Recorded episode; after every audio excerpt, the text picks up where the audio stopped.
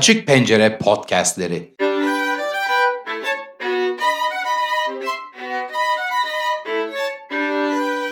Bir düştüm yola kültür yolculukları girişimi. Müzik tarihine, sanat tarihine, bestecilerin yaşamlarına ve eserlerine, müziğin derinliklerine, sanata ve mimariye yapılan bir zaman yolculuğu. Hazırlayan ve sunan solo kemancı, oda müzikçi ve akademisyen Profesör Doktor Orhan Ahıskal. Sevgili Düştüm Yola Kültür Yolcularım, bugün sizlere çok eski bir aile dostumu tanıtacağım. Onunla güzel bir sohbet edeceğiz. Konuğum Profesör Doktor Pınar Aydın O'Dwyer. Merhaba Pınar abla, hoş geldin. Merhaba, hoş bulduk Orhan. Nasılsın? Aa, teşekkür ediyorum. Ben iyiyim. Sen de iyisin umuyorum. Çok şükür. Bana zaman ayırdığın için çok teşekkür ederim. Pınar Aydın'dan ben kısaca bahsetmek istiyorum.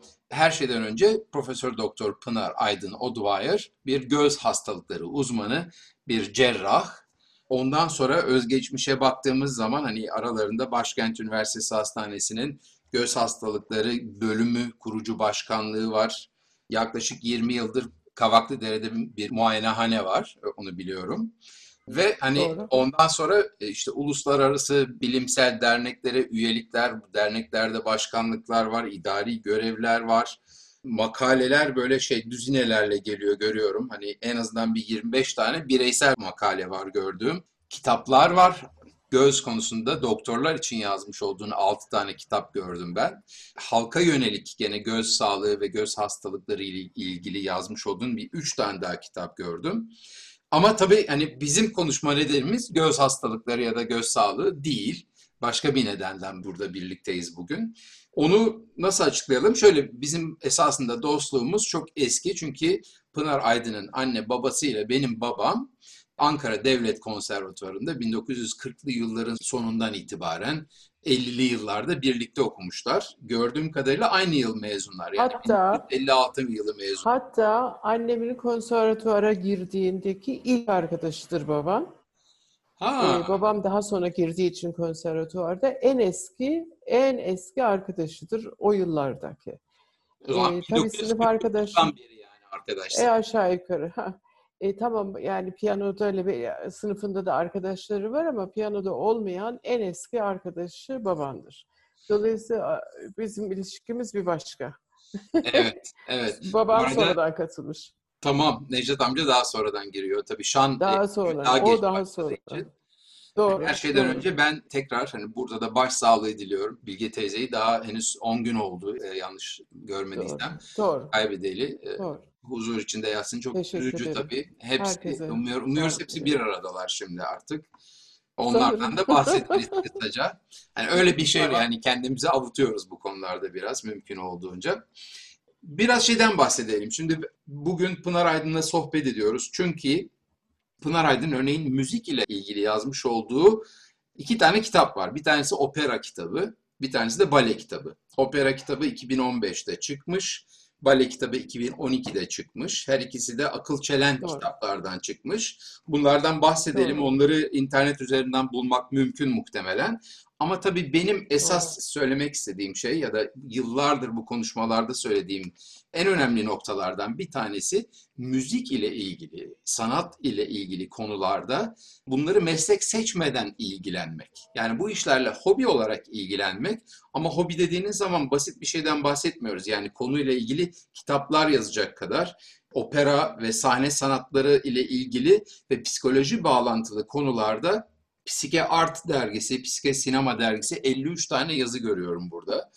Yani çok geniş ve hani mesleki çalışma kadar yoğun bir çalışma var belli ki sanat ile ilgili bu konularda. Benim esas Doğru. ilgimi çeken şey bu. Yani bir göz doktorunun, bir cerrahın sanat ile ilgili, müzik ile ilgili, opera ile ilgili böyle bir ilgi alanı olması, bu konuyla muhtemelen bu işi profesyonelce yapan insanlardan daha fazla da bilgi edinmiş olması. Çünkü profesyonel olduğunuz zaman ilgi şeyinize de yapmanız gereken olaylar daha farklı oluyor. Hani çalıyorsanız işin çalma tarafı çok zaman alıyor zaten. Dolayısıyla operanın hikayesiymiş, tarihiymiş. Hani bu tip şeyler daha geri planda kalabiliyor çalan insanlar için. Belki söyleyen insanlar için de aynı şekilde. Ama tabii bunlarla böyle bir sanat alanıyla hobi olarak ilgilenmek ben daima bunu hayattaki en büyük zenginlik olarak gördüm. Yani başka bir alanda şey yap. Çünkü müzik hani bir alanı meslek seçtiğin zaman o çok farklı bir hale bürünüyor. Herkes için istediğiniz kadar başarılı olun, keyif alın. O bir meslek. Yani para kazanmak için yapılıyor. Ama hani parayı bir şekilde hani başka bir yerde kazanıp ondan sonra sanatla ilgili bir alanda keyif aldığı için insanın ilgilenmesi bence çok büyük bir zenginlik.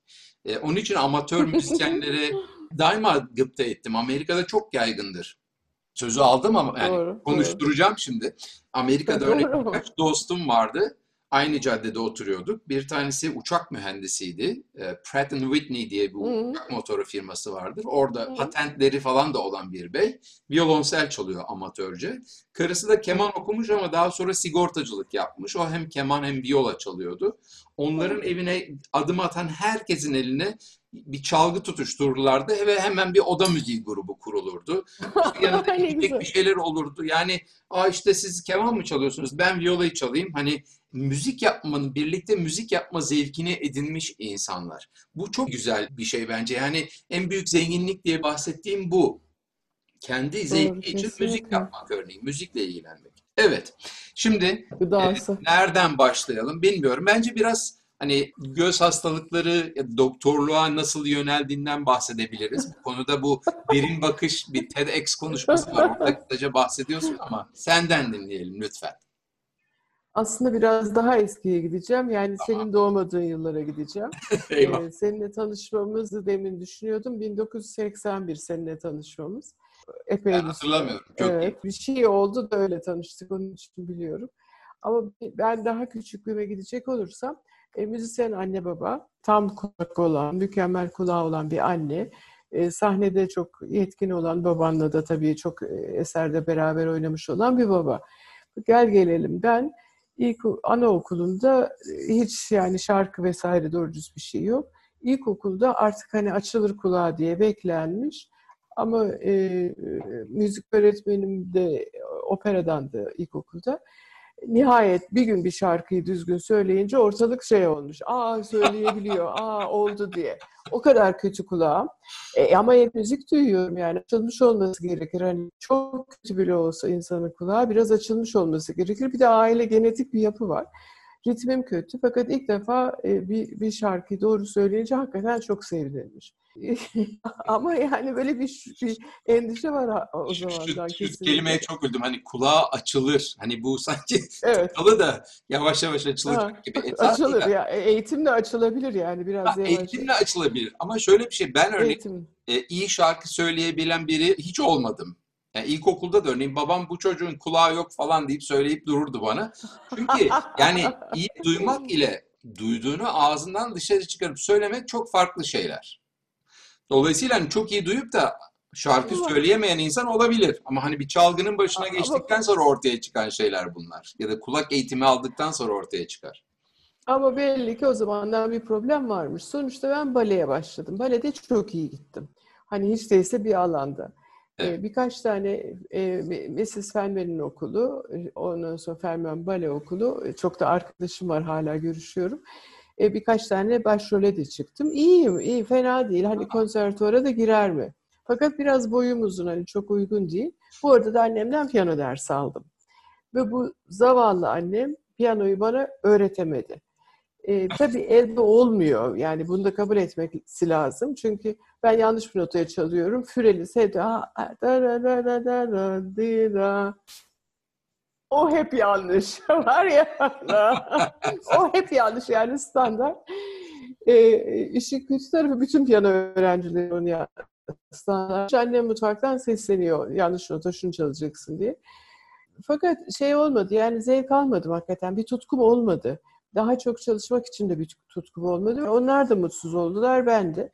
Ee, annemin de hani piyanosu çok böyle kutsal falandır. Hani el, elimi yıkayıp oturacağım ama olmuyor. Sonra e, hakikaten sıkıntı verici bir şey. E, şunu hayal ettiğimi hatırlıyorum ilkokul son, orta, orta okul başlarında. Bir sabah kalkacağım ve deham ortaya çıkacak. Çok güzel. Yani böyle hayal kurduğumu hatırlıyorum. Yani bu bu gece uyuyacağım ve sabah kalktığımda başka biri olarak uyanacağım diye bir beklenti ve hayal e, umutsuz tabii hatırlıyorum. Sonuçta flüt çaldım yıllarca. E, İsmail Ayvazoğlu sağ şu anda e, hakikaten ona da saygılarımı sunarım. O benimle sabırla uğraştı. Fakat orada da ritimde problem vardı. Yani annem hiçbir zaman eve gelen birisine işte Pınar da flüt çalıyor hadi çalsana ya da ne güzel çalıyorsun demedi. Öyle bir şey hiç olmadı. Öpüşte sunmadılar. O kadar ki, hayır ben ben sunulmadım yani hiç bahsedilmedi falan. Flütçü biraz geç tabii lise çağlarında oldu. Yani aradaki o piyano mutsuzluğundan sonra. Ee, o kadar ki lisede kimse piyano flütümü dinlememiş. Hatta şimdi söylüyorlar yani yıllarca flüt dersi aldın hiç çalmadın bize. Çünkü yani çalabildiğime inanmış değilim. E, flütle bir defa bir resital hani tırnak içinde verdim. Hı hı. O da yıllar yıllar sonra 1990'da Amerika'da doktora tezimi yaparken psikiyatrik hastalıklar ve ağır hastaların olduğu bir klinikte bir bir yerde bir konser bir restal verdim. Ee, bir kemancı ile beraber çok basit parçaları çaldık. Ee, birinci e, parti işte ya o ya ben çalıyoruz. Ve tabii ki orada da hata yaptım. Bir parçaya onun bölümünü çalarak başladım. Ee, E, bu arada da sesim muhtemelen mezzo hani koroda da problem oluyor, okulda da problem oluyor. Ben çünkü hep sopranoyu duyuyorum ve onu söylemek istiyorum. İkinci ses söyleyemiyorum. Anladım. İkinci ses gibi bir şeyim olmuyor aklımda. Yani ikinci sesi çaldım e, e, ama ondan sonra da başka hiçbir yerde çalmadım. Lise arkadaşlarım da hiç dinlemediler. Zaten koroda da söylerken lisede ben hep ikinci sesi duyamayıp halbuki e, mezo olduğum için onu söylemem lazım. Ben hep birinci sesi söyledim. Yani bir sıkıntı hakikaten. Flütüm hala duruyor. Flütümle ben beraber oldum. Yani benim oldu flüt hakikaten. O iyi bir şey. Sonra yıllar sonra bir yerde daha bir flütçü arkadaşımla restal vermek istedik. O çok çok zeki bir tıp talebesiydi. Ve beraber evde çalıştık. Ve ne zaman bir hata olacak olsa ben hatayı ben yapmadım çünkü benim ailem müzisyen dedim. O da bana hatayı ben de yapmadım ben çünkü çok zekiyim dedi. Dolayısıyla restal iptal oldu. Yani yapamadık. Ve annemin kontrolüne rağmen yani şurada sen şunu yap, burada yapma. O, o olamadı, yapamadık. Ee, yıllar sonra arkadaşımla belki bir 20 sene sonra falan tekrar buluştuğumuzda Amerika'da onun yanında flüt vardı, benim de vardı. Hep yanımda taşıdım. Hadi bir daha çalalım dedik. Bu sefer gene hatalar oldu fakat büyümüşüz. Ne zaman bir hata olsa ben ben hata yaptım dedim. O da hayır hayır ben yaptım dedi. Ama artık dinleyici olarak sadece benim çocuklar vardı. Onun için olmadı. Balede bir yaştan sonra devam etmek mümkün olmadı. Dolayısıyla bir sanatla yani aktif olarak uğraşmak konusunda bir uzaklaşma oldu. Yine yıllar yıllar yıllar sonra bundan kaç sene önce bir 15 2012 2011 olmalı. Kaç sene oluyor? İşte 9 sene 9 önce. Sene. Hı hı. Evet. Hadi dedim bir gün bir yoga deneyeyim. Yani herkes yoga yapıyor. Ben de bir deneyeyim şunu nasıl bir şey. Üçüncü yoga dersinde bir ağlama geldi. Hani oluyormuş öyle boşalma, ağlama diye bir şey. Ve gözümün önünde küçüklükteki bale yaparken ki görüntüm geldi. Ben o küçük pınarım, siyah mayom var, siyah flat shoes'larım var ve ben kendimi gördüm. O zaman da dedim ki ben aslında belki de bale yapmak istiyorum çünkü dansı severim. Tekrar baleye başladım. Ya yani buradan 9 sene önce olduğuna göre, şimdi 63 yaşında olduğuma göre 50 küsur yaşında tekrar baleye başladım. Ve bale okuluna gittiğim zaman e, mayo deneyeyim dedim. İşte bana okulu anlatıyorlar falan. Hayır hayır ben bale yapacağım yani anlatmanıza gerek yok. Okulu övmenize gerek yok. Ya, yapacağım yani. Ve ilginçtir. Oradaki deneme mayosunu giydim. Aynaya baktım. Küçüklüğümü gördüm. Küçük Pınar. Küçüklük halimi gördüm. Sonra birkaç sene bale yaptım. İşte o arada o kitap onu da anlatırım. Sonra zaman geçtikten sonra aynaya bakınca o günkü halimi görmeye başladım. Tabii yaşlanmışım, büyümüşüm, anlamışım falan filan. Ve ondan hoşlanmadım. Halbuki uzun bir süre aynaya baktığımda küçük küçük Pınar'ı görebiliyordum. Bu otobiyografik bellek ilginç hakikaten. İnsanın aklında ne kalırsa Ne yaşadıysa o ona ait. Gerçekle alakası yok. Dolayısıyla bazen onu tekrar görebiliyorsun ve onun peşinde koşabiliyorsun. Demek ki bale fena bir fikir değilmiş. Sonra e, o dönemlerde gene bir şeyler yapayım. E, flütü eskisi gibi çalamıyorum. Nefes de yetmiyor. Parmakların yerlerini hatırlayamıyorum falan. Violonsel bir Misha Maisky konseri e, Bilkent'te kuğuyu çaldı. Hı hı. E, sadece kuğuyu görmek değil, kanatlarındaki tüyleri görmek değil, tüylerin üzerindeki su damlalarını gördüm çalarken Misha Maisky. Çok etkileyiciydi. Evet. Bir daha hiç yani işte başka şey, celistler de var falan ama hayır o, o farklı bir şeydi. Yani o gün onu gördüm hakikaten. Damlaları gördüm. Erdoğan Davran da konserdeydi. E, o da tabii küçüklüğümüz sen, senin gibi. Tabii. Dedim ki ben violonsel çalmak istiyorum. Olur deneyelim dedi. Violonsel geldi bir Çin malı işte fabrika neyse anneme söyledim. Yapamazsın dedi. E, Neden olmasın? Yapabilmek istemiyorum. Yaşamak, denemek istiyorum. Yani başarılı olmak zorunda değilim ki. Ya bu yaştan sonra bir özelci olacak değilim. Ama bunu yaşamak istiyorum. Ve Ku'nun e, basit versiyonunu çalana kadar da çalıştık. Tabii basitleştirmiş evet, çünkü elim anladım. oradan oraya kaymıyor ama hedef oydu. Orada da Erdoğan Davran Antalya Operası'nı müdür olarak atanınca benim dersler kaldı. Şimdi Biyolonsel evde duruyor. Her sabah her akşam onu görüyorum çalmama imkanı yok. Yani bayağı oturup çalışmam lazım. Parmaklar eskisi gibi değil. Ama bana onu görmek bile mutluluk veriyor. Bunun orada olması bana çok mutluluk veriyor. Flütüm onun yanında duruyor. Evet oradalar ve yani e, aynada küçük Pınar'ı görmek gibi bir şey bu. Her violonsele baktığımda çalabildiğimi hatırlıyorum. Tabii bıraktıktan gene yıllar sonra bir konserde, violonsel konserinde e, Doğu'yu duydum. Açık tel doğu, birinci tel. Hı hı. Ah bu doğu, bu benim doğum. Ben bunu biliyorum. Ben bunu rahat çalıyordum hiç parmak basmadan. Evet, evet ben, ben bunu biliyorum, bu benim doğum diye. Ve bu, bu çok farklı bir zevk veriyor insana. Çünkü benim anımla ilgili bana ait bir şey o. Yani dolayısıyla violonsel her halükarda baktığım zaman bile hoşuma gidiyor. çok zevk veriyor. Violonselin bir de kemana göre örneğin çok daha doğal bir pozisyonu var. İnsan sesine evet, çok tabii. benzetilir. Gerçekten çok, hani güzel bir violonsel. Çok keyifli bir, bir çalgı. Ben katılıyorum yani. Kesinlikle, kesinlikle, kesinlikle. Ee, hala duruyorlar, hala zevk veriyorlar. Çalmak gerekmiyor dediğim gibi. Bazen duymak da gerekiyor. Duymak bile gerekmiyor. Görmek bile yetiyor. Ama hala ritmim kötüdür. Hala şarkı söylerken şeydir. Bir de işitirken de mesela oğlumun kulağı annem gibi o e, mesela bir opera eserinde e, orke, kim önde koşuyor, kim geride kalıyor, kim notayı tam temiz e, söylemiyor, onları duyabiliyor. Veya elektronikle yapılmış bir eserse mesela Amsterdam'da çok onlardan seyrettik. Bu İrkam'la yapılmış opera eserleri. Hı hı. E, Kaya Saryaho'nun nerede sesin durdurulduğunu duyabiliyor. Çünkü normalde sen daha iyi biliyorsun ve anlatırsın e, notayı çalmayı bıraktığın zaman bile bir süre daha o duyulur. E, Tınlaması devam eder. Tınlaması. Evet. Tınlamayı durdurduklarını duyabiliyor. Anladım. Ya ben öyle bir şey duyamıyorum. Yani ya da özellikle uzattıklarını, beklenmeyecek kadar uzattıklarını duyabiliyor. Dolayısıyla sen onunla keman çalışırken e, bana çok büyük zevk verdi. o, o benim için ayrı bir şeydi. Ama sonuçta ben gerçekten yetenekli bir anne babanın yetenekli olmayan, ayrıca tutkusu olmayan, müzik çalma konusunda tutkusu olmayan bir çocuğuyum. Çünkü tutku da çok önemli. Yani gene etrafımıza baktığımız zaman çok yetenekli olmayan ama çok tutkulu olan sanatçılar var.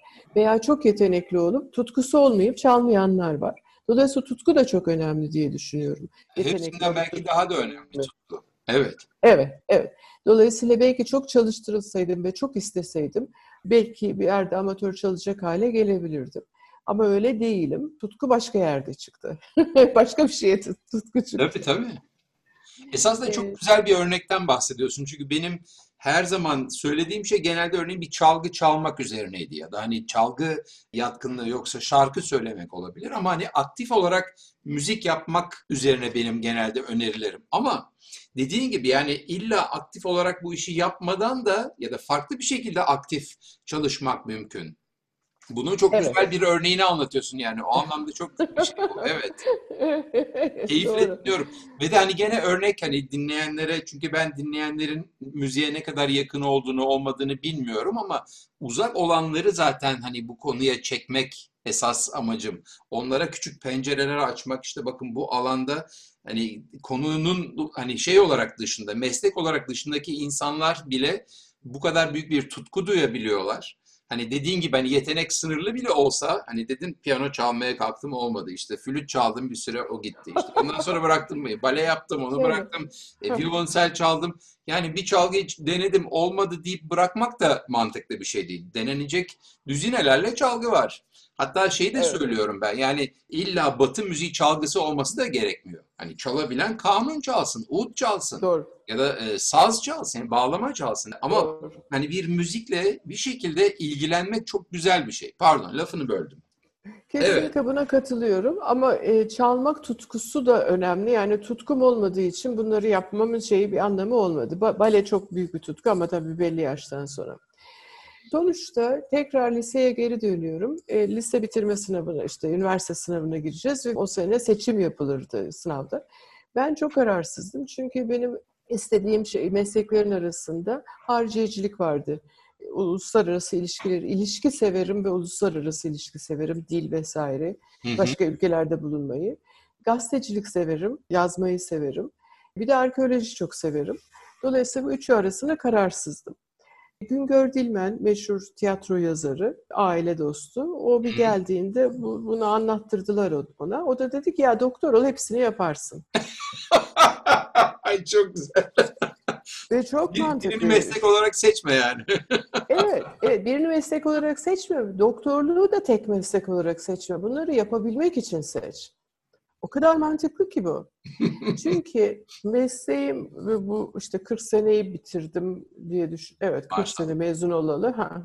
E, uluslararası ilişkiler demin söylediğin gibi birçok uluslararası birlikte üst düzeyde görevde bulundum. Birçok şey yaptım. Bazı görevlerim komisyonlarda devam ediyor. Yararlı olduğum hakikaten uluslararası camiada bir şeyleri değiştirdiğime inandığım, katkıda bulunduğum, mesela Uluslararası Gözbirliği'nin etik komisyonunu kurdum. Etik guidelines'ı yazdım ve şu anda o kullanılıyor.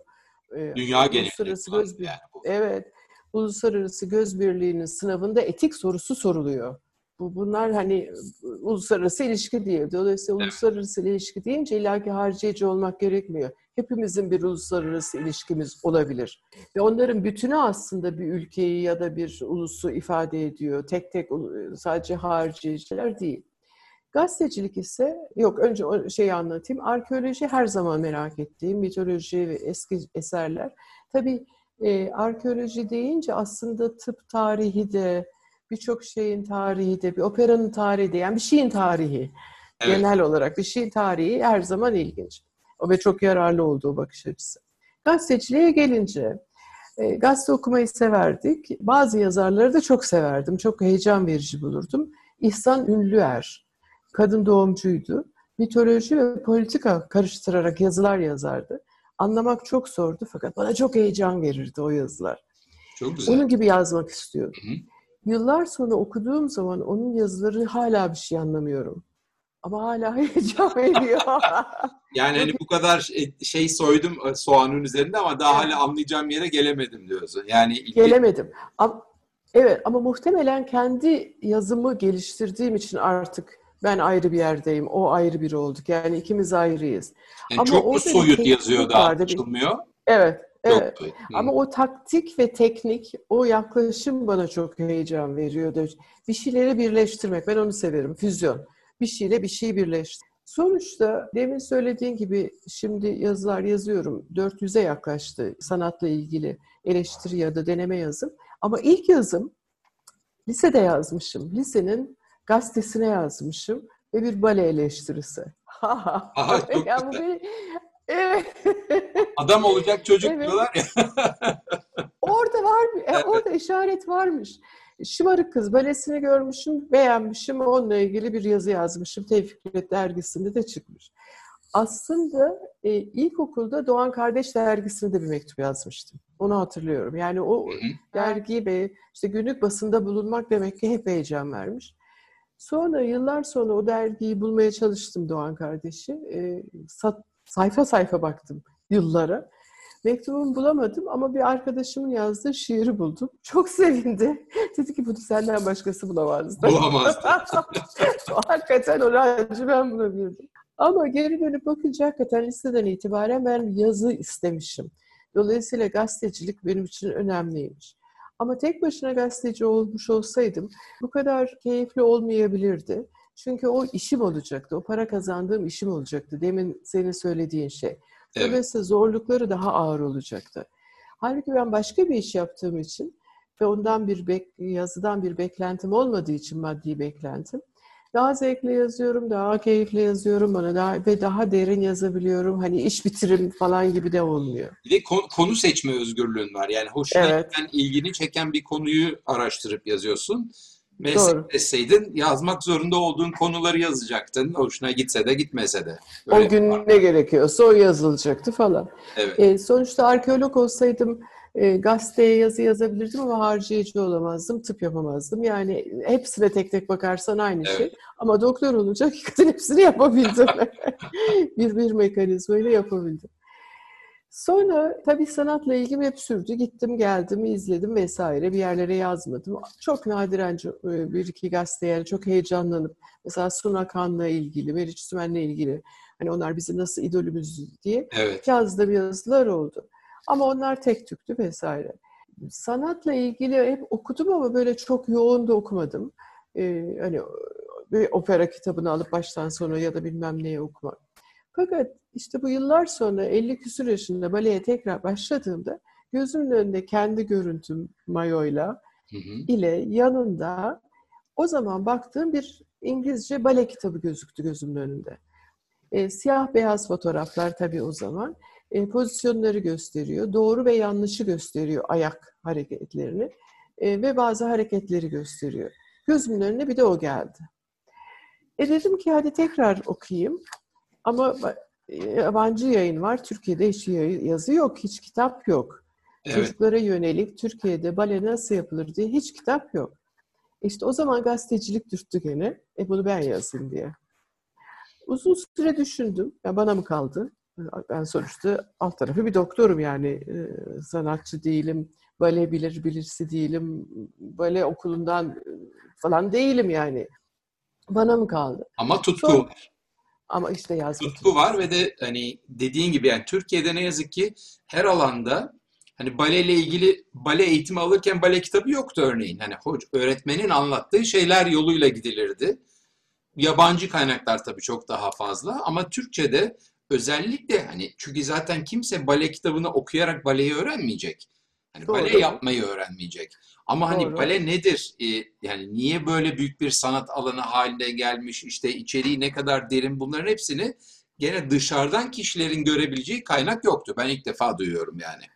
Evet, ayrıca e, her ne kadar derste ayağın düzeltilmesi gösterilse de sonra tekrar fotoğrafta görmek başka bir şey. Kendi ayağı düzeltilirken ise kendi ayağına bakıyorsun. Onu yukarıdan görüyorsun. Yandan önden görmüyorsun. Hani ayna var tabii hep karşıda ama e, ama e, bale... aynada da gene yukarıdan bakıyorsun. Bakış fotoğraf açısı... gibi bakmıyorsun tabii doğru. Evet. evet. Ha, onun için fotoğrafın yandan çekilmiş ve önden çekilmiş fotoğrafın aynı düzeyde farkı var. Neyse sonuçta yazayım dedim ve başladım. Ve başlayınca fark ettim ki ben çoğunu zaten biliyorum. zaten biliyorum. Pozisyonların isimleri, hareketler. Ne yazmam gerektiğinde hareketler, pozisyonlar nasıl yapılmalı, biraz bale tarihi, biraz bilmem ne. Yani sonuçta başladığım anda yüzde sekseni yazacak bir birikimim olduğunu hayretle kendim de yazarken fark ettim. O zaman şunu düşündüm. Yazmak bir macera. Macerada insan kendisini keşfediyor. Sen çalarken kendini keşfediyorsun her seferinde, her gün. Ama yazarken ben de aynı şeyi keşfettim. Bunları bildiğimi farkında değildim. Anca da yazarak öğrendim, fark ettim. Anca yazarak gördüm. Tabii sonuçta yüzde yüzünü ben yapamazdım. Fotoğraflar içinde birçok bazı ufak ayrıntılar içinde bir yardıma, ortak yazılara ihtiyacım vardı. Çünkü ekoller var balede. Fransız ekolünden mi doğrudan gideceğim, Rus ekolünden mi? Hangi ekolde tam oturtayım yani ekolleri karıştır, karıştırmayayım diye düşündüm. O zaman da e, bale hocam Bahri Gürcan'la, tabii benden çok küçük, çok genç ama olsun. O da ortak yazarım oldu. Fotoğrafları beraber çektik. O ince ayrıntıları o düzeltti sağ olsun. Ve ben arkadaş yayın evine gittim bununla.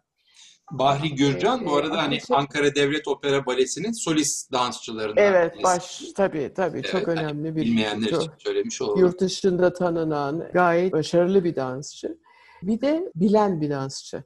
Hani en başında senin söylediğin gibi bazısı çalar ama bilmez, yapar ama bilmez ama onun bilgisi de var. Bu da çok önemli. Hı hı. Sonuçta ben arkadaş ne gittim. Daha önce halk için göz kitaplarım çıktığı için beni tanıyorlar ama bu sefer bale kitabı diye elimde gittim. ee, Akıl Çelen kitap, yayınlar e, arkadaş yayın bu tip kültür ağırlıklı kitapları yayınladığı bir dalı, bir kolu öyle söyleyeyim. Sağ olsun Cumhur Özdemir biraz şaşırdı. Ama hani Bahri Gürcan'ın da adı var neyse. Ama yani var bir kitap ortada. Dedi ki peki ben bunu yayınlayacağım. Bu bir çok satan kitap olmayacak. Bu yıllar içinde satılacak. Ben bundan para kazanmayacağım ama bu bir prestij. Türkiye'deki evet. ilk Türkçe yazılmış resimli, fotoğraflı, bale tarihini, özel, önemli baleleri, konuları, balenin önemini, ne işe yarar, nasıl olur, beden açısından vesaire her şeyi içeren bu kitabı ben yayınlayacağım. Peki dedi Prestij. E, ve yayınladı hakikaten sağ olsun. Kitabın içinde benim üç tane fotoğrafım var. Bunlardan bir tanesi en arkada kitabı yapanlar diye bir bölüm, bir sayfa var. İşte grafiker atıyorum, editör, fotoğrafları çekilenler böyle bir ayrı sayfa yaptık emeği geçenler diye. Orada fotoğrafım var. Mesele yok. Bir tane de Fenmen okulunda çekilmiş bir fotoğrafım var. Harika. Yandan küçüklük halim. Ama ben, bir tane de bir o sene çıktım. Fenmen okulu deyince müzik dışından gene dostlarımız için Mithat Fenmen ülkemizin yetiştirdiği ilk kuşakta en önemli piyanistlerden biriydi. Daha sonra da piyano pedagogu olarak çok değerli bir hocamızdı. Onun de İngiliz bale dansçısı, balerin Beatrice Fenmen'di. Onların evet. bale okulundan bahsediyoruz şimdi. Evet. Evet. Evet. O o okulda çekilmiş bir fotoğrafım var yandan. Çok tanımıyorum ama ben biliyorum ben olduğumu. Bir de o seneki Bahri Gürcan'ın okulunda Dünya Dans Merkezi'ndeki sahnede çünkü şeye çıktım, temsile çıktım kaç defa 50 küsur yaşımda. Harika. Çekilmiş bir fotoğrafım var. Onu da koymadan edemedim. Belgelenmiş. Yani. Belgelenmiş. belgelenmiş. Çok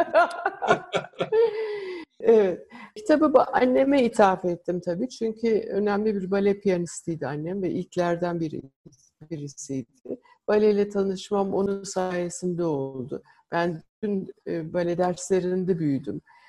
Onun için bazı şeyleri farkına varmadan öğrendim. Sadece ben derste öğrendiğim, kendi dersimde öğrendiğim şeyler değil. O kadar çok ders izledim ki ben büyük balerinlerin dersini. Onun için de gördüğümün ne olduğunu biliyorum. Anlatmam gerektiğini hakkında fikrim vardı. Dolayısıyla ona ithaf ettim. Ama e, hoş ve eğlenceli bir deneyim de hakikaten bale kitabı yazmak.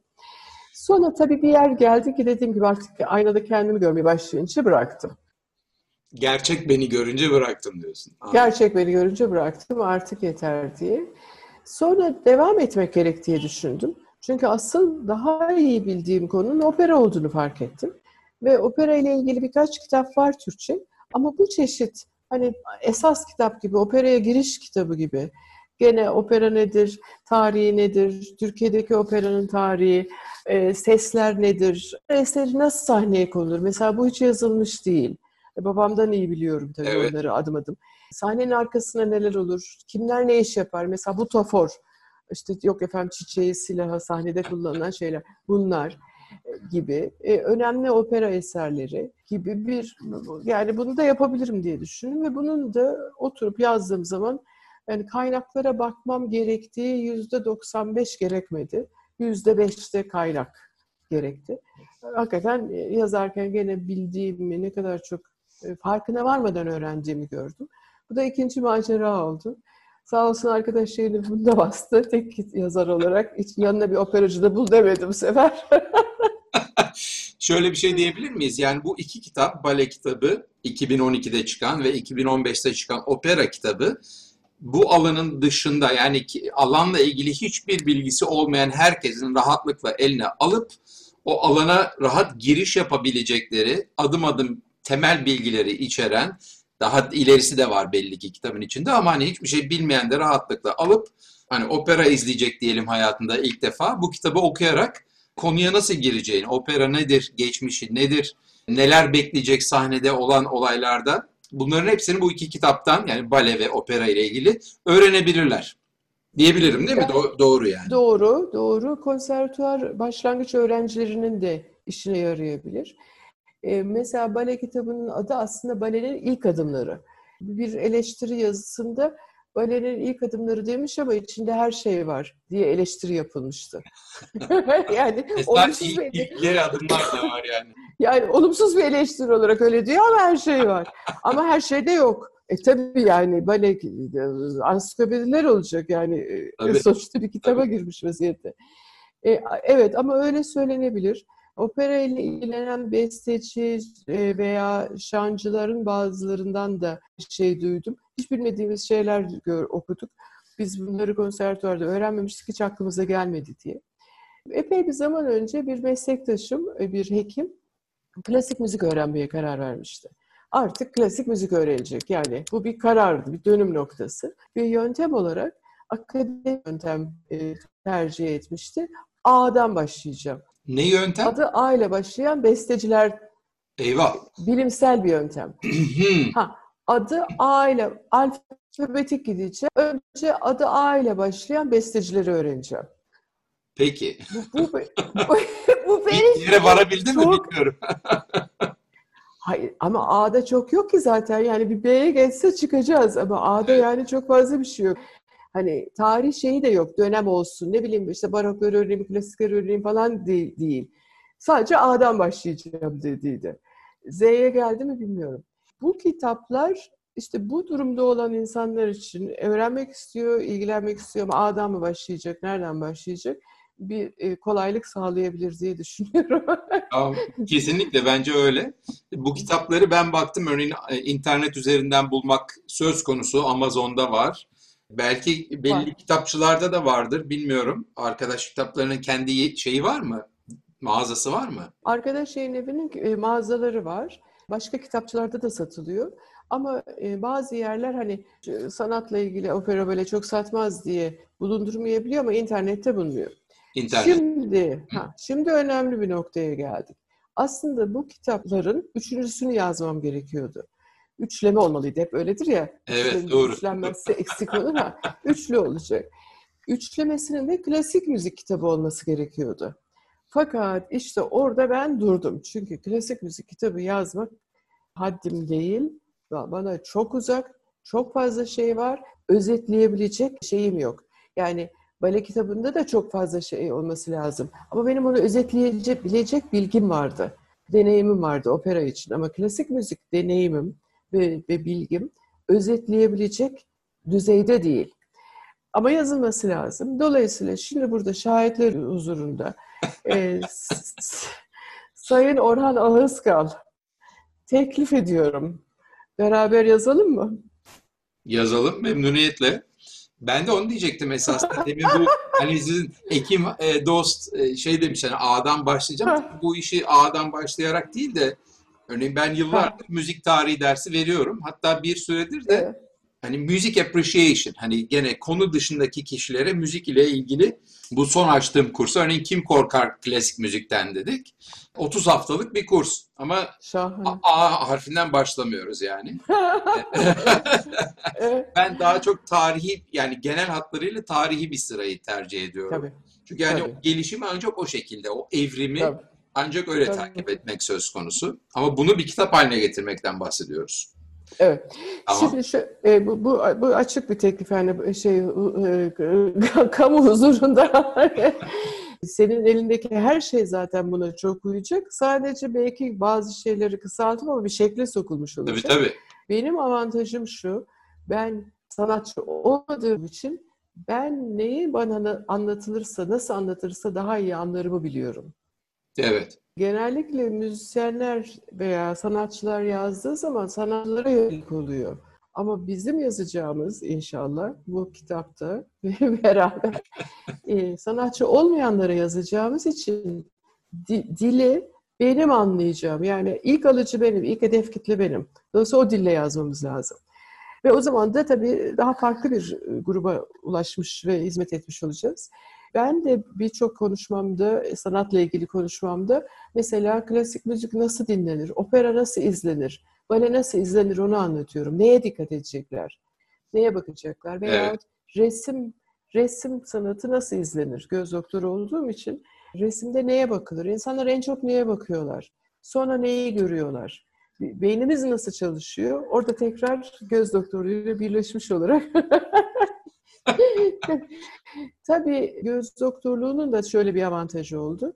Sanata bakış önce resim, görme ile ilgili. Önce resim, resimde resme baktığımız zaman beynimiz nasıldı heyecan. En son şöyle bir şey oldu, bunu anlatayım çok eğlenceli. Caravaggio sendromu diye bir sendromdan bahsedilir. Bir sergiye çok fazla arka arkaya bir yıl resim bakarak gezince beyin yorulur.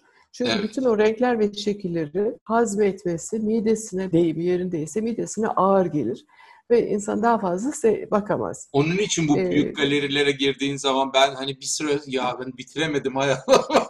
yani normal bir şey bu. Ben hep kötü hissederim kendimi. Evet, tamam. Evet, tamamen normal bir şey. Tabii. Onun için mesela ben sergi gezerken sadece yüz ve gözleri olan resimlere bakarım.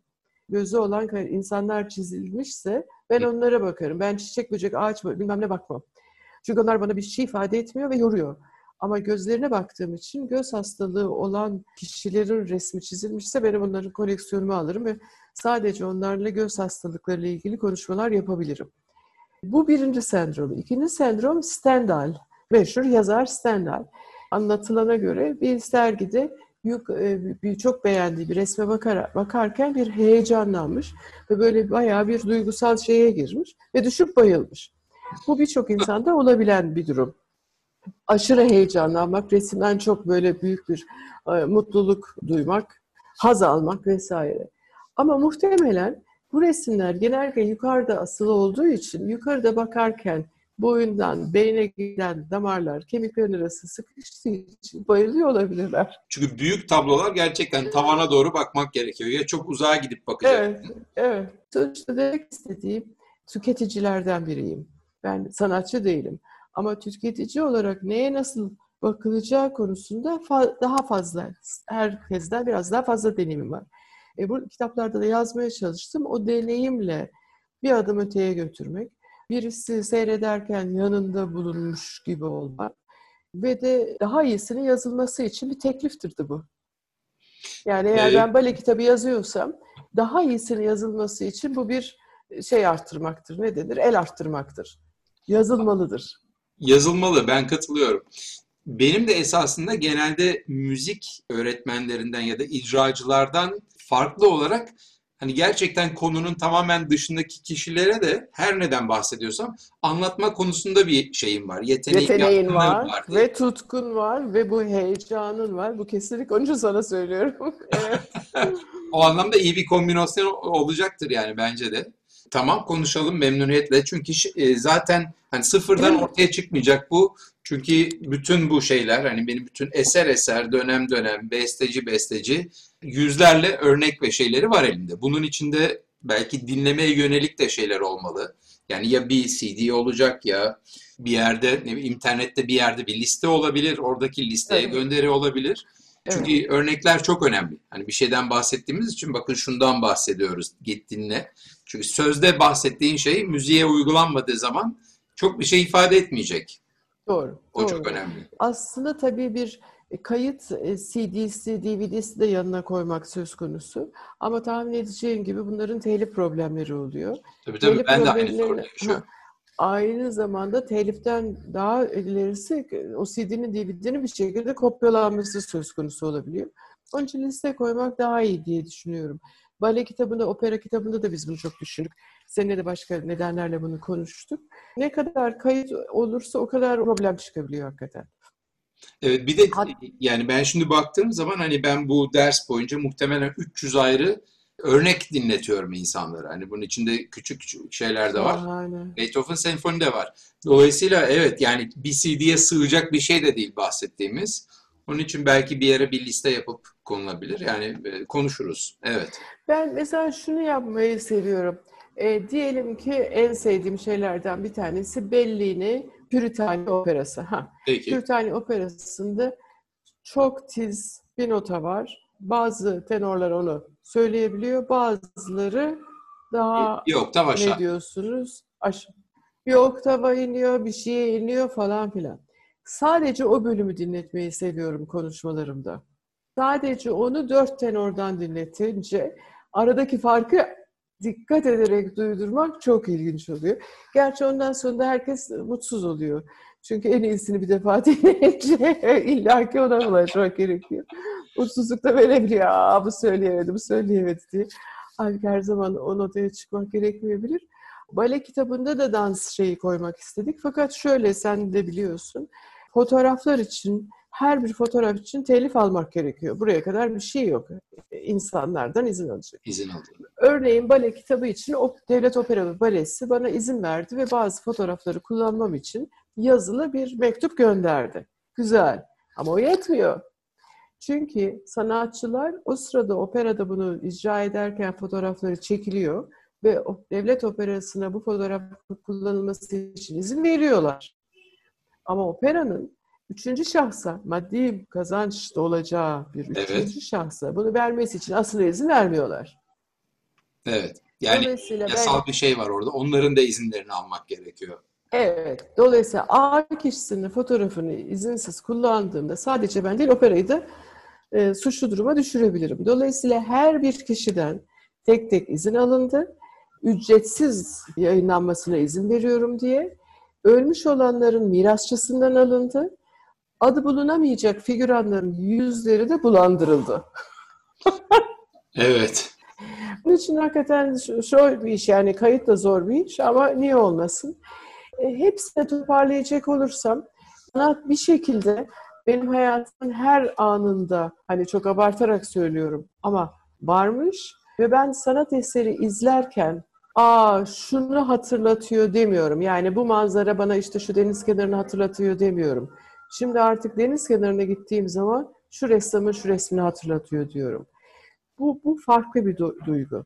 Onun için ne kadar karşılaşırsa, ne kadar izlenirse, ne kadar bakılırsa ama bunu yaparken tabii dikkatle bakılırsa, neye bakılacağı bilerek, dinlenerek yapılacak olursa o kadar zevk veriyor.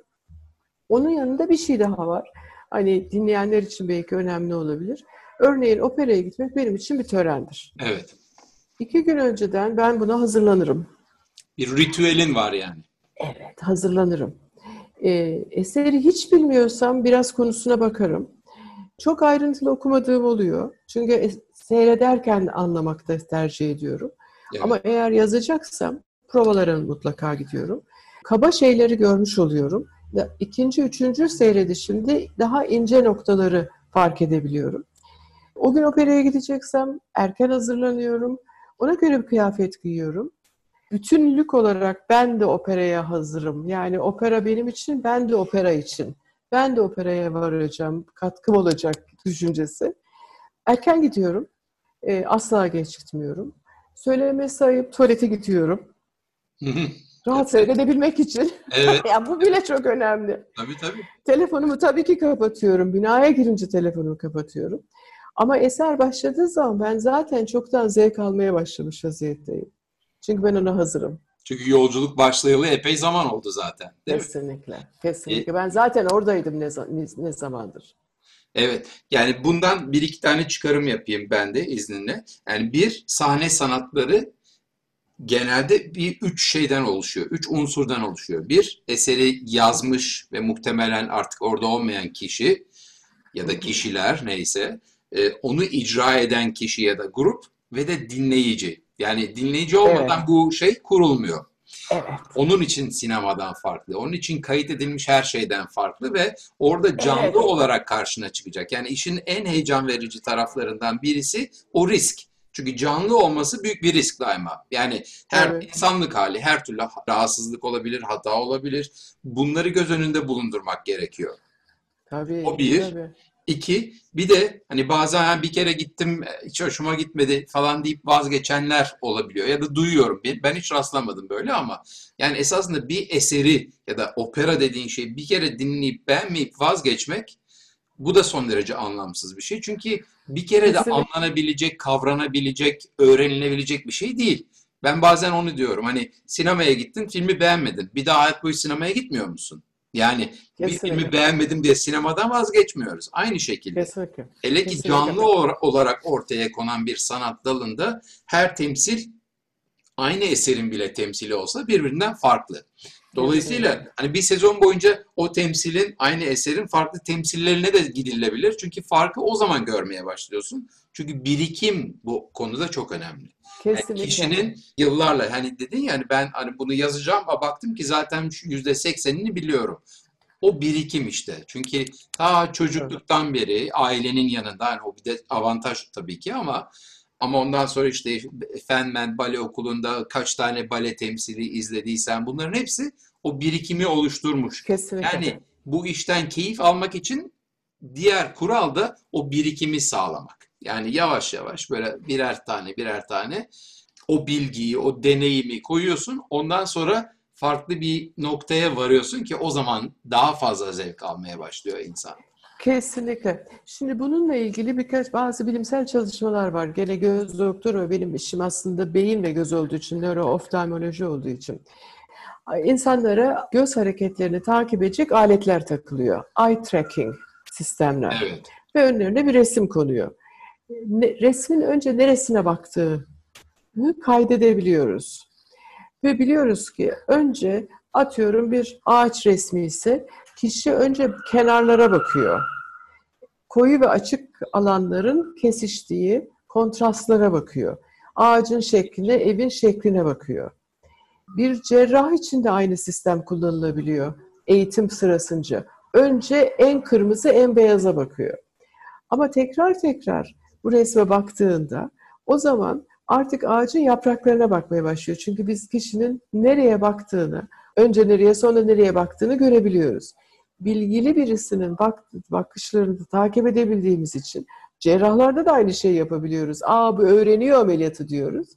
Resimde de ayrıntıları görmeye başladığını, ayrıntılara bakmaya başladığını biliyoruz.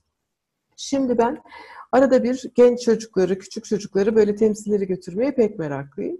Geçen sene 13 yaşında bir erkek çocuğunu Turandot temsiline götürdüm. Hadi bakalım. evet. Ama opera ile ilgili en ufak bilgisi yok. Ailesinin yok. Böyle bir şey duymuş değil. Operaya gittik. Telefonunu kapa dedim. İçeri girerken evet. telefonu şimdi kapa ve başladık. Üç verdi olağanüstü tabii bu görüntü bilmem ne ve, ve o akşamki kast muhteşemdi. Yani Hani unutulmayacak bir temsil. Harika. Sonra dedim ki ne düşünüyorsun? Dedi ki Turandot kötü bir kadın. Varsayım ve de çıkarım bu kadar anlamı. Çünkü konuya gitti o. Evet. Birinci algılayabildiği şey ne oluyor? Bir daha götürdüğümde dekorları görecek. Dekorları bile az algılayabildi. Olaya hedeflendi. Çünkü biz kim hep ne, neden ne, kim ne, ne yapıyor?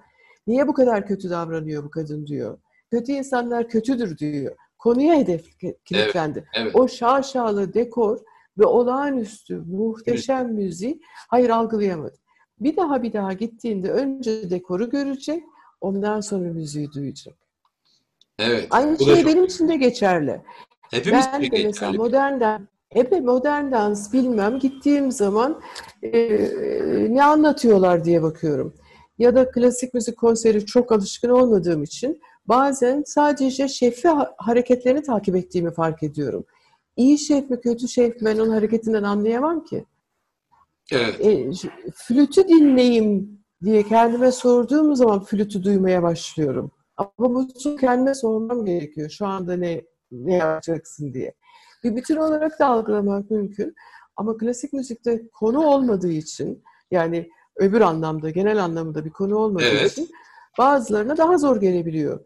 E, çünkü daha soyut. Ama opera bile soyut geliyor ki balet iyice soyut düşünecek olursan. Doğru. hareketler doğru. yapıyorlar.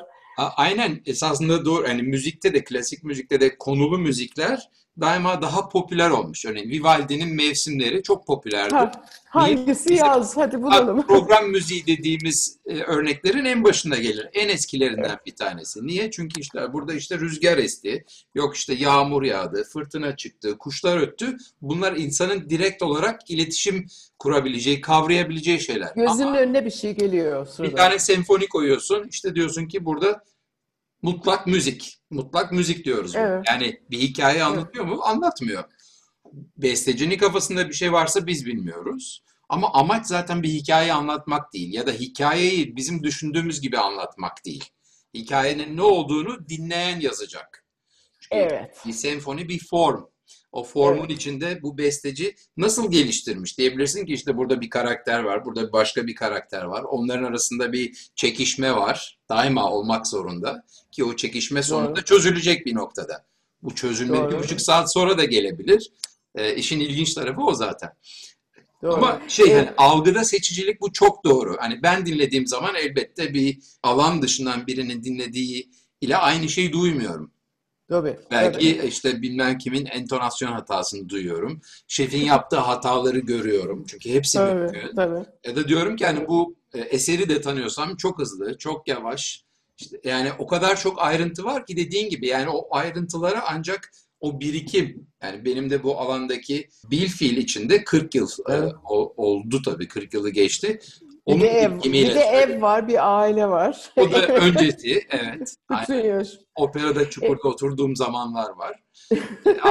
e, e, doğru yani o birikimin sonucunda birçok şeyi söyleyebiliyorsun. Ama bu demek değil ki ilk defa giren, giren birisi zevk almayacak. Ama o birikim arttıkça zevk şeyde miktarda artmaya başlayacak. Bunu, bunu kabul etmek gerek.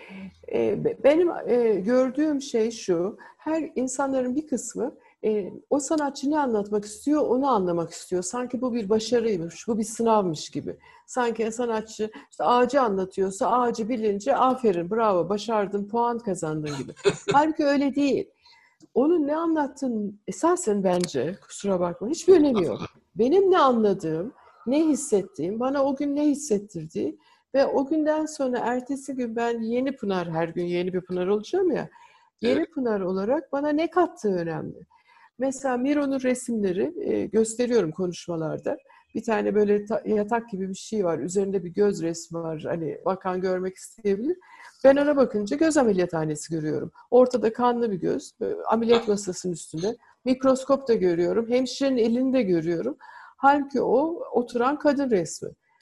Yani bana evet. ne Miro ne anlatmak istediyse beni hiç ilgilendirmiyor. Ben o eserde ne hissediyorsam o benimdir. Zaten sanat onu yaratmak içindir. Evet. Onu bana X'i ya da Y'yi hatırlatıp ya da Z'yi düşündürüp bilmem ne duygusunu hissettiriyorsa ve bana bunu kattıysa o zaman o sanattır. Çok güzel bir açıklama. Bazen, ben şey bazen beğeniyorum ve bazen ben beğenmem. Ama bir şey değiştirmiştir mutlaka bende. Bu da var. Bak o da çok güzel bir nokta. Yani illa her izlediğin şeyi beğeneceksin diye bir kriter olamaz. Hadi, Hayır. beğenmediğin şey de kötü anlamına da gelmez. Hani belki o günkü ruh halinle. Yani şöyle söyleyeyim ben örneğin bazen e, biraz da hani bilgisizce hani en çok sevdiğiniz işte icracı kim, en çok favori besteciniz kim? Hani bu o kadar esas da çok dar bir bakış açısı. Çünkü ben hani şu anki ruh halime göre hani örnek e, Shostakovich dinlemekten hoşlanıyorum. Ama her zaman oturup Shostakovich dinleyebilir miyim? Ya da Bach dinleyebilir miyim? Ya da Hayır. O kadar her bestecinin farklı bir yeri, bir zamanı var. O benim o anki ruh halime göre yani konsere gittiğinde evet. zaman yer sabit ama ben evde dinleyeceksem çoğu zaman normalde dinlediğim şeylerden uzak kalmak istiyorum. Bu şeydir yani kebapçıda hani sürekli döner kesiyor. Adam muhtemelen akşam yemeğinde döner yer misin dediği zaman midesi kalkıyordur. Evet, evet. Aynen ba- onun gibi. Babam anlatırdı hani tulumba tatlısı çok severmiş. E, işte Taksim'de İstiklal Caddesi'nde bir tatlıcı Orada çalışacaklar örneğin koyarlarmış ve şey derlermiş. Hani istediğin kadar ye. Yiyiş serbest. Zaten birkaç hafta içinde artık tatlı görmek istemez hale geliyor o çocuk ve ya da çalışan. Koku, koku, Dolayısıyla devam şey etmiyor. Onun için Kok, ben çok evet. beklenmedik ya da hiç yapmadığım şeyleri dinlemekten hoşlanıyorum. Yani Rönesans müziği çok hoşuma gidiyor. Gesualdo en sevdiğim adamlardan birisi. Bir de üstüne yorumlar girmeye başlıyor. İşte o anlamda seçici de olmaya başlıyorsun. Yani işte bu şu hoşuma gitmedi, bu bunun hoşuma gitmedi. bir noktada... Tabii sen ye, e, yeni tecrübelere koşuyorsun. Çünkü ayrıntıyı daha iyi bildiğin için daha farklı şeylere koşuyorsun. İki, bir adım geri dönecek olursak demin şey konuştuk. Eser çok iyi olabilir ya da temsil çok iyi olabilir ya da konser çok iyi olabilir ama hoşlanmayabilirsin. Tabii. Tersine çok kötü bir konser izledim bir, bir, bir süre önce. Yani bu kadar rezil bir şey olamaz, bir şey olamazdı. Fakat çok eğlendim. Eğlendin bir de o var. O yani. fark, o farklı bir duygu. Evet. Şimdi bir tane şey var. Senin söylediğine geri döneceğim. Bir e, bale hocasının eğitimci aynı zamanda Pelin Erdem. Onun bir tezi var. Bir e, uzmanlık tezi. Çocuk eğitiminde. İki grup çocuk almış. 3-7 yaş çocukları. Bir grup ailesi eğitimli, bir grup da ailesi eğitimli olmayan bir bölümden gelen. Bunlara iki çeşit, iki üç çeşit video seyrettirmiş. Videolardaki dansları kendisi yapmış. Koreografi aynı, yapan aynı, müzik aynı. Fakat bir videoda düzgün dans etmiş, bir videoda sallanarak, düşerek böyle sallapati e, falan yani iyi olmayarak yapmış. Ve bu 3-7 yaş çocuklarına bu videoları seyrettirmiş ve görmüş ki ailesi eğitimli olmayan çocukların çoğu iyi yapılmamış dansları tercih ediyorlar. Çünkü oradaki oranlar, görüntüler, estetik, kötü estetik denemez ama estetik koşulları, onların yaşadıkları koşullara benziyor. Dolayısıyla onu beğeniyorlar. Onlara daha yakın geliyor. Evet. Evet. Evet. E, e, düz, e, sokakta mesela te, elektrik telleri e, şey yapmış, düşmüş ya da e, ne denir o elektrik direği eğri. Dolayısıyla eğri dansı seviyor. Onun için de tekrar geri dönecek olursak ne kadar seyredilir, ne kadar dinlenirse o kadar kendi beyninin içindeki estetiği açmış diyeyim. Çünkü seninki öyle şu anda. Bak başka bir şey arıyorsun. Evet. Açıp daha farklı bir tat, daha farklı bir derinliğe ulaşabiliyorsun. Orada yetenek mutlaka var. Herkesin beyninde bir şey var. Çok az insan amüzi, hiç müzikten anlamayan, ilgilenmeyen çok az insan var. Tabii ki. Toplumda yüzde olarak çok az. Ama amüzi olmadığı sürece yani müzik yeteneği sıfır, e, müzik algısı hiç olmayan birisi olmadığı sürece şimdi senin anlattığın boyutta o kadar ince bir boyutta ya da başka bir boyutta daha büyük bir zevk almak, daha mutlu hissetmek, çevreye daha farklı bakmak mümkün. Ve bu sanat bunun için zaten. Sanat benim için. Yani hepimiz için. Sanat bizi şekillendiriyor bu şekilde bir anlamda da. Evet. evet Anlam katıyor hayatımıza. O zaman şöyle bir şey diyelim mi? Bağlayalım mı? Ne dersin? Ben e, evet. tekrar söylemek istiyorum. Bu kitaplar, opera kitabı ve bale kitabı ikisi de bulunabilir. İnternet üzerinden çok kolay hemen karşınıza çıkıyor. Doğru. Kitapçılarda da çıkabilir. Yayım evi akıl çelen kitaplar yanlış söylemediysem. Doğru. Değil mi? Doğru. Bu arada şeylerden de bahsedelim. Yani bu dergileri bilenler ya da bilmeyenler. Bir tanesi Psike Art, bir tanesi de Psike Sinema diye iki ayrı evet. dergi. Bunları evet. aynı şey mi çıkarıyor? Yani ikisi evet, dergisi. Evet, aynı grup çıkarıyor. İki ayda bir çıkıyorlar. Psike Art, Sanat ve Psikoloji. Psike Sinema'da Sinema ve Psikoloji. Her sayıda bir ana konu oluyor, bir dosya konusu oluyor. Ben de opera bağlamında o konuyla ilgili bir deneme yazısı yazıyorum. Atıyorum ergenlik, atıyorum macera, atıyorum işte ne bileyim ben kıskançlık. Her neyse operada bu nasıl işlenmiş? Zaman mesela operada zaman çok ilginç bir şey.